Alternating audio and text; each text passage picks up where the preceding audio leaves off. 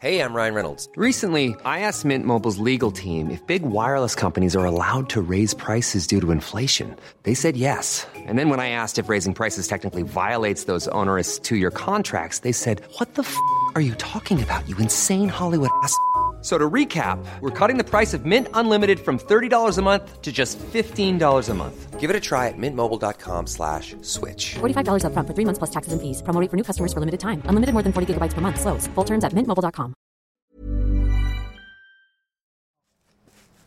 trois, deux, un, action! Je suis presque certain que la plupart des lésions sur le visage et sur le crâne ont été infligés post-mortem. Non pas pour tuer ou pour blesser, mais pour détruire. Moi, il se trouve que j'avais voulu assister et que j'ai assisté à une autopsie pour voir ce que c'est. C'est intéressant de montrer avant, pendant, après ce qui se passe dans la tête d'un policier. Euh, voilà, dans les fictions classiques, il sort de la salle d'autopsie en disant « c'est atroce, faut vraiment qu'on trouve le salaud qui a fait ça ». Et puis en fait, euh, deux minutes plus tard, le policier a complètement oublié qu'un gamin était mort. Il a complètement oublié qu'il a assisté à un, un spectacle assez choquant, qui est difficile à supporter. Euh, on sort, on, on sent la mort. Enfin, on, je, quand je suis sorti, j'avais l'impression d'avoir la mort dans le nez, dans la gorge, et cetera. C'est, comment dire, je ne veux pas surdramatiser la chose, mais voilà, quand même, c'est, ce sont des choses qui sont réelles, c'est pas quelque chose avec laquelle on peut plaisanter. Vous vous sentez pas bien maintenant ?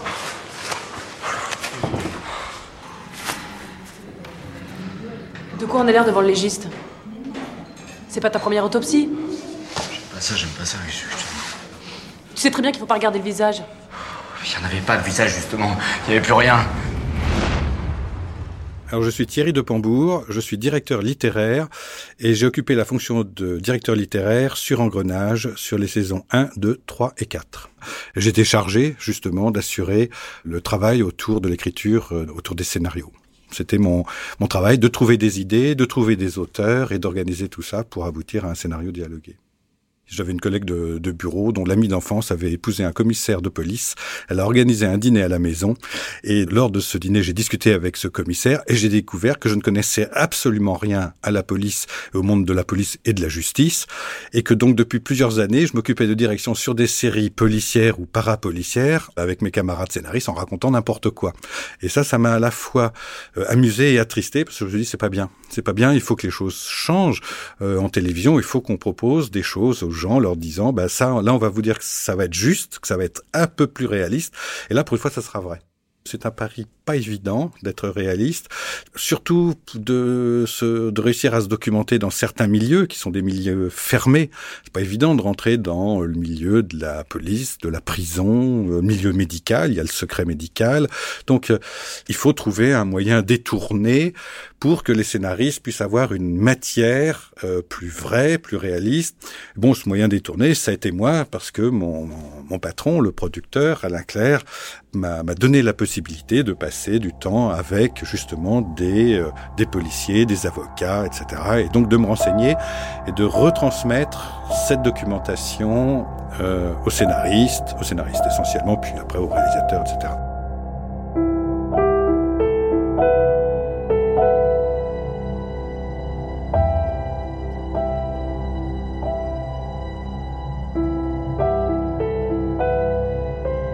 Je vous accueille dans notre atelier euh, et dans cet atelier, donc, nous fabriquons euh, très artisanalement des prothèses, des faux mannequins pour le cinéma, plein d'autres choses aussi, et notamment tous les cadavres et les effets spéciaux de maquillage qu'on a pu voir dans la série Engrenage. Jean-Christophe Spadassini, chef des effets spéciaux. Nous avons commencé à travailler sur la série Engrenage dès le début, en fait. On a eu beaucoup de chance.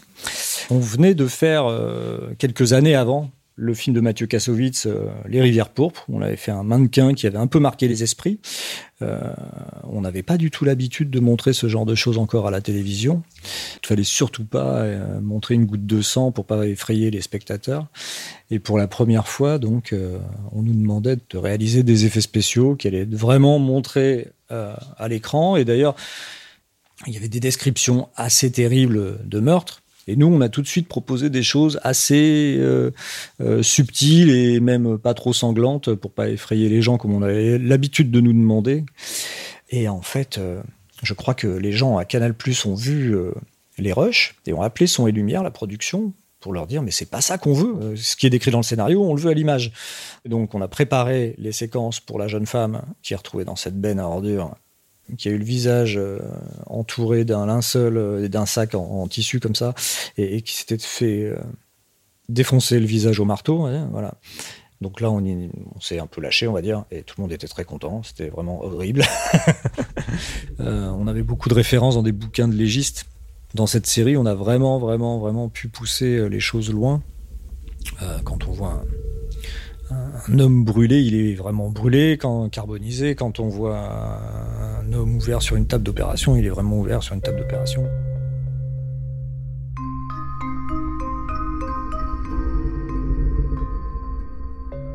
Du coup, on pouvait, on pouvait être ambitieux. Virginie Brac, romancière et scénariste en chef de la saison deux d'Engrenage. Euh, moi, j'avais déjà vu Les Sopranos, j'avais déjà vu euh, The Wire. Euh, j'étais complètement, complètement là-dedans et je regrettais beaucoup qu'on ne laisse pas les scénaristes français euh, faire des séries.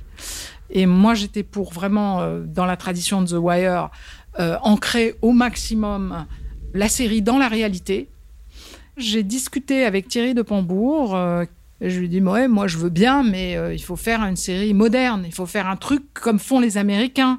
Comme moi, je vois euh, The Wire. Il ne faut pas faire euh, ce qu'on voit ailleurs, ce qu'on voit déjà en France. » Il me dit « oui, oui, euh, je suis d'accord. Euh, on va aller voir euh, Fabrice de la Patelière à Canal+, mais on va lui dire. »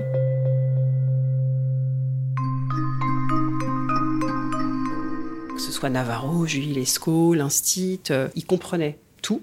Anne Landois, scénariste en chef des saisons trois, quatre, cinq et six d'Engrenage. Et ils arrivaient à, c'était des redresseurs de tort, à régler les problèmes des uns et des autres, sans que ça ait d'impact sur leur vie. Et quand on a commencé à découvrir les séries américaines, que ce soit Les Sopranos, New York Police Blues, on a brusquement réalisé la possibilité pour les auteurs, de créer des personnages complexes, qui échouaient, très proches de nous, parce que tout simplement un peu euh, fragiles, parfois nuls. Bon, on en est où de cette affaire-là ? Je me tiens, j'en ai ras le cul. Tu vas où ? Attends, il y a qu'à lui faire à l'avant. On sent son consentement impossible. Non, mais du consentement de quoi ? Attends, il a, il, a, il a rien dit compte depuis tout à l'heure, ça va, arrête. Euh... T'as pas réussi à le faire parler ? Réussi, non mais tu me prends pourquoi ? euh, Ça va, putain, tu me colles là toute la journée, je suis quoi moi ? Bah, tu sais pourquoi t'es dans la merde. Pourquoi je suis dans quoi ? On était vraiment parti avec l'idée de faire une série très très proche de la réalité. Encore une fois, pour se démarquer des autres chaînes. Fabrice de la Patelière, directeur du département fiction de Canal+. Et en France, la série euh, Police District de Olivier Marchal, qui avait été produite par Capa et diffusée sur M six, avait marqué. C'était euh, une série policière euh, qui se passait à Paris, euh, autour d'un groupe conduit par un personnage joué par Olivier Marchal. Et on était dans une violence et une noirceur très inhabituelles en France. En France, il faut se rendre compte que euh, les grands héros euh, populaires, notamment du côté du policier, c'était euh, Navarro et Julie Lescaut. Donc des personnages qui, au fond, étaient très positifs. Euh, Navarro et Julie Lescaut parvenaient à résoudre les affaires à la fin de chaque épisode, avec une certaine droiture, avec une certaine morale. Ça avait très très bien fonctionné, euh, et ça fonctionnait encore très bien à l'époque. Mais nous, on voulait aller un peu contre ça, avec des personnages plus ambigus. Donc on a vraiment travaillé sur euh, la documentation énormément. Et pour réduire un être humain en cendres, il faut trois heures, à deux mille cinq cents degrés. Celui-ci est loin d'être en cendres. On a bien une désolidarisation du squelette au niveau de la tête et une disparition des traits. Mais la position fatale est très caractéristique d'une combustion lente. Regardez. Thierry Depambourg voulait partir d'une vraie histoire policière pour ensuite aller vers la fiction et non pas l'inverse. Il y a beaucoup de, de séries qui sont faites de façon inverse. Éric de Barahir, commissaire de police et co-scénariste des saisons deux, trois et quatre d'Engrenage. Il allait dans les commissariats à la recherche d'anecdotes et donc voilà, il essayait d'avoir un petit peu l'ambiance, avoir des voilà, avoir des, des histoires policières, des anecdotes et tout. Et donc on a commencé à parler et puis je lui ai raconté l'histoire policière, il a trouvé ça très bien, donc il m'a demandé de les écrire, il a trouvé ça très bien aussi. Et puis après il m'a demandé d'écrire euh, l'arche policière de la saison deux. Donc euh, j'ai proposé plusieurs thèmes, euh, on a défini euh, l'axe de travail sur une affaire de trafic de stupéfiants euh, dans une cité, et euh, donc ça a été validé par Canal, et donc là-dessus euh, j'ai fait une espèce de pré-arche policière euh, sur, euh, voilà, sur ce qui euh, m'était arrivé, euh, et donc j'ai fait un mix de plein, de, plein d'histoires qui m'étaient arrivées au cours de ma carrière.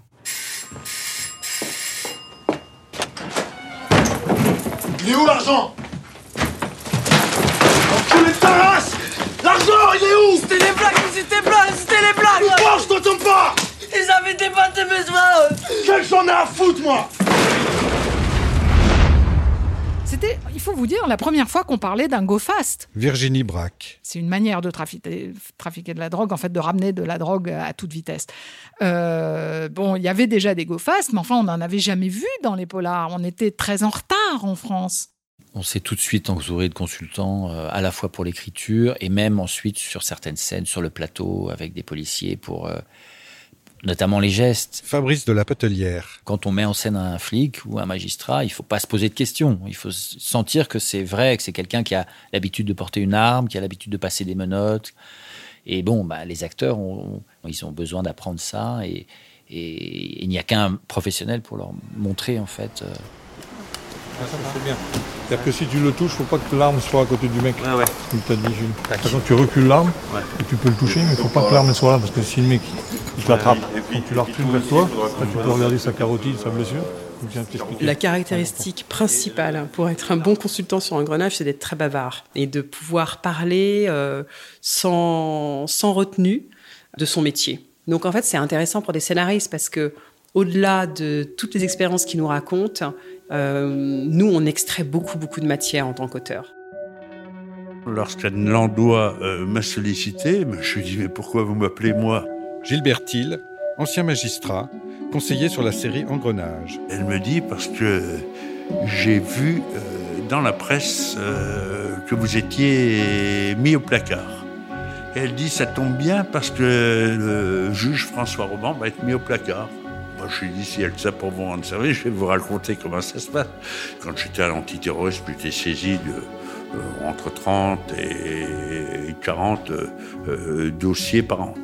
Des dossiers lourds et des dossiers à ramifications euh, presque infinies. Donc, c'est tout. Ben, quand vous êtes mis au placard, vous n'en avez plus que deux ou trois. Alors, bien par an, mais ça veut dire que le robinet est fermé, qu'on oriente les, les dossiers chez un autre collègue euh, réputé plus souple, voire plus docile euh, que vous. Le juge Thiel, je l'ai rencontré à partir de la saison euh, quatre, je crois, quelque chose comme ça. Philippe Duclos, acteur, joue le rôle du juge François Roban. Ça fait partie de la lignée de ces juges d'instruction... Euh, Euh, ce qui est Roban dans, dans, la, dans la fiction, hein, mais euh, qui sont des juges voilà, extrêmement intègres. Euh, on se voyait une ou deux fois pendant la préparation, euh, puis je posais des questions. Il m'expliquait que, bon, je sais pas, c'était dans la saison, oh, je sais plus, quatre ou cinq, je sais pas quoi. C'est le type, le, le, le jeune père de famille qui a, enle- qui a enlevé son enfant et puis euh, euh, qui s'est barré avec lui. Et puis finalement, il est soupçonné de meurtre et, et il est arrêté. Et puis à un moment, je le fous carrément en examen et puis même je le mets en... Je en incarcération. Et là-dessus, bon, on peut se dire, ouais, le juge Roman, il est pas très sympa, il, il charge, et effectivement, il se plante dans cette saison-là, c'est-à-dire que, euh, voilà. Mais, donc, donc j'ai, j'ai parlé à, de ça avec Gilbert, qui me disait, ben bah oui, mais qu'est-ce que tu fais? T'as ça, t'as ces éléments-là. Le mec, il se barre. Euh, je sais plus, histoire de vol, de carte bleue, je sais pas quoi. Il y a quelque chose de, de complètement louche. Qu'est-ce que tu fais? Tu vas le laisser dans la nature? Tu peux pas. Donc tu le fous en examen. Bah, vous voyez, les choses s'enclenchent au fond avec une très très grande logique. Tenez, voici le P V. Remettez-vous, mon garçon, c'est ça la justice, un jeu de dupes et de pouvoir. Et aujourd'hui, le pouvoir, c'est moi qui ai. Et puis, euh, cerise sur le gâteau un jour, pour qu'il voit vraiment comment ça se passe, je l'ai fait venir dans, dans mon bureau pour assister à un interrogatoire. L'activiste corse qui était dans mon bureau, euh, qu'est-ce que vous voulez, euh, Anto, il regarde beaucoup de la télévision, il a tout de suite reconnu. Donc, euh, je, je lui ai dit euh, aux mises en examen, bon, euh, j'ai accepté qu'il assiste, euh, voilà, dans tel but. J'ai dit oui, oui, il n'y a pas de problème. Et j'ai dit à mon activiste, euh, méfiez-vous, il est encore plus vache que moi.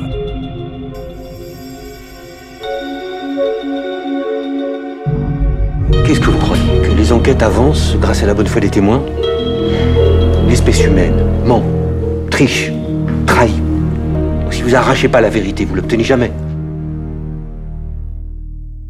Moi, mon rôle, c'est surtout d'être sur le, sur la, pour la mise en scène, c'est-à-dire la mise en place des dispositifs de surveillance, la mise en place de ce qu'il faut, par exemple, quand il faut les gilets pare-balles et tout, et aussi pour le l'argot policier.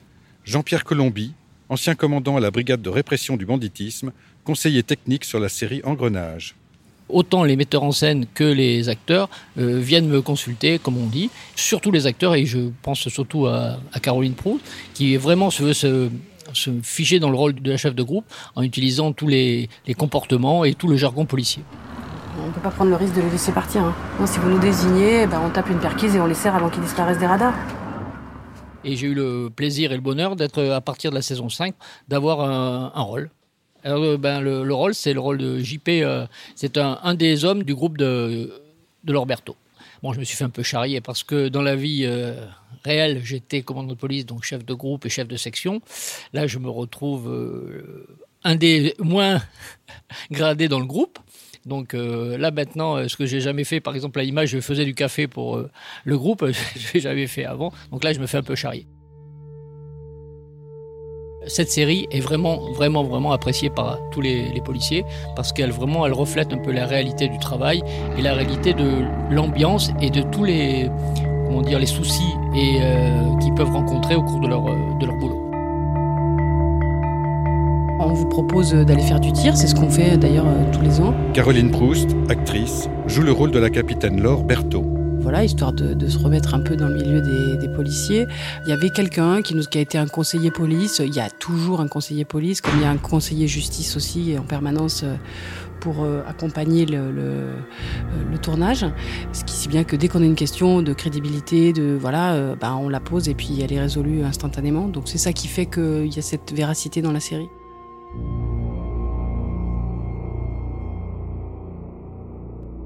En ce qui concerne les costumes comme les décors, il y a eu une recherche qui a été faite et à laquelle j'ai un, un, modestement contribué parce que je connaissais euh, un petit peu le milieu de la police, le milieu des avocats, et cetera. Donc je les ai, pour certains, je les ai emmenés sur le terrain, que ce soit dans un commissariat, que ce soit au palais de justice, pour qu'ils voient l'ambiance, pour qu'ils voient les décors, pour qu'ils voient les costumes, euh, à quoi ressemble un policier euh, euh, en, en tenue de civil euh, qui travaille, euh, voilà, pour approcher à la fois un certain réalisme et en même temps donner une certaine ambiance. Ce qui a été assez génial, c'est que dès le départ, on a eu énormément de, de conseils, de, de consultants. Ouais. Marie-Noëlle Vanmerbeck, chef costumière.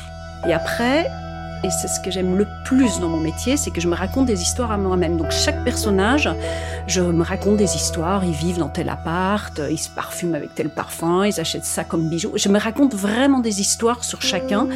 Avec Caroline, très vite, on s'est très très bien compris parce qu'elle elle réagit pareil.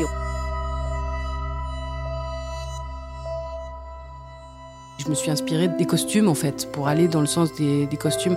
L'attitude du personnage va être en fonction des chaussures que vous allez chausser. Caroline Proust. Et je me suis dit que si on était flic, euh, il fallait pouvoir courir. Enfin, moi, j'ai un physique plutôt sportif, donc je, je me suis dit que c'était ce personnage-là que j'allais inventer. Et donc, il fallait que je sois pas avec des talons, parce que, évidemment, c'est un petit peu entravant pour courir.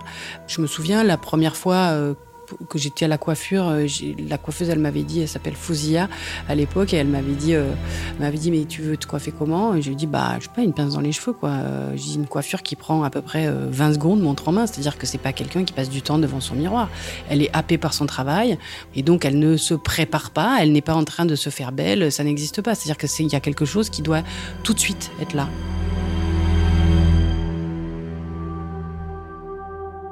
Je regarde beaucoup, beaucoup, beaucoup aussi ce qui se passe autour de moi. Marie-Noëlle Vanmerbeck. Par exemple, à chaque saison, euh, quand il y a une saison sur les rappeurs, j'étais à des concerts de rap, chose que j'avais jamais fait. Euh, quand on a fait la saison sur les prostituées de l'Est, j'ai été dans des quartiers de Paris où jamais de ma vie j'aurais osé mettre les pieds, mais j'ai été voir. Enfin, on essaye de, de, de faire au, au plus juste de ce que ça peut être dans la vie. Dans les prisons, tout le monde regarde l'engrenage, quoi. Philippe Duclos. J'ai rencontré plusieurs fois des, des ex-détenus, des jeunes gens, tout ça, je leur disais, ah bon, ouais, bon il me raconte, tout, tout le monde connaît, tout le monde connaît Engrenage, quoi, parce que ça parle, bah, comme il dit, ça parle d'eux aussi, quoi.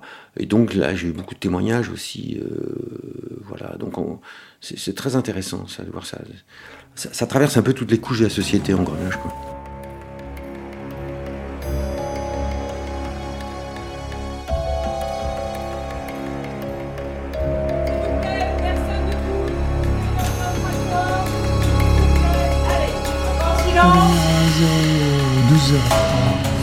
On sera pas au bureau.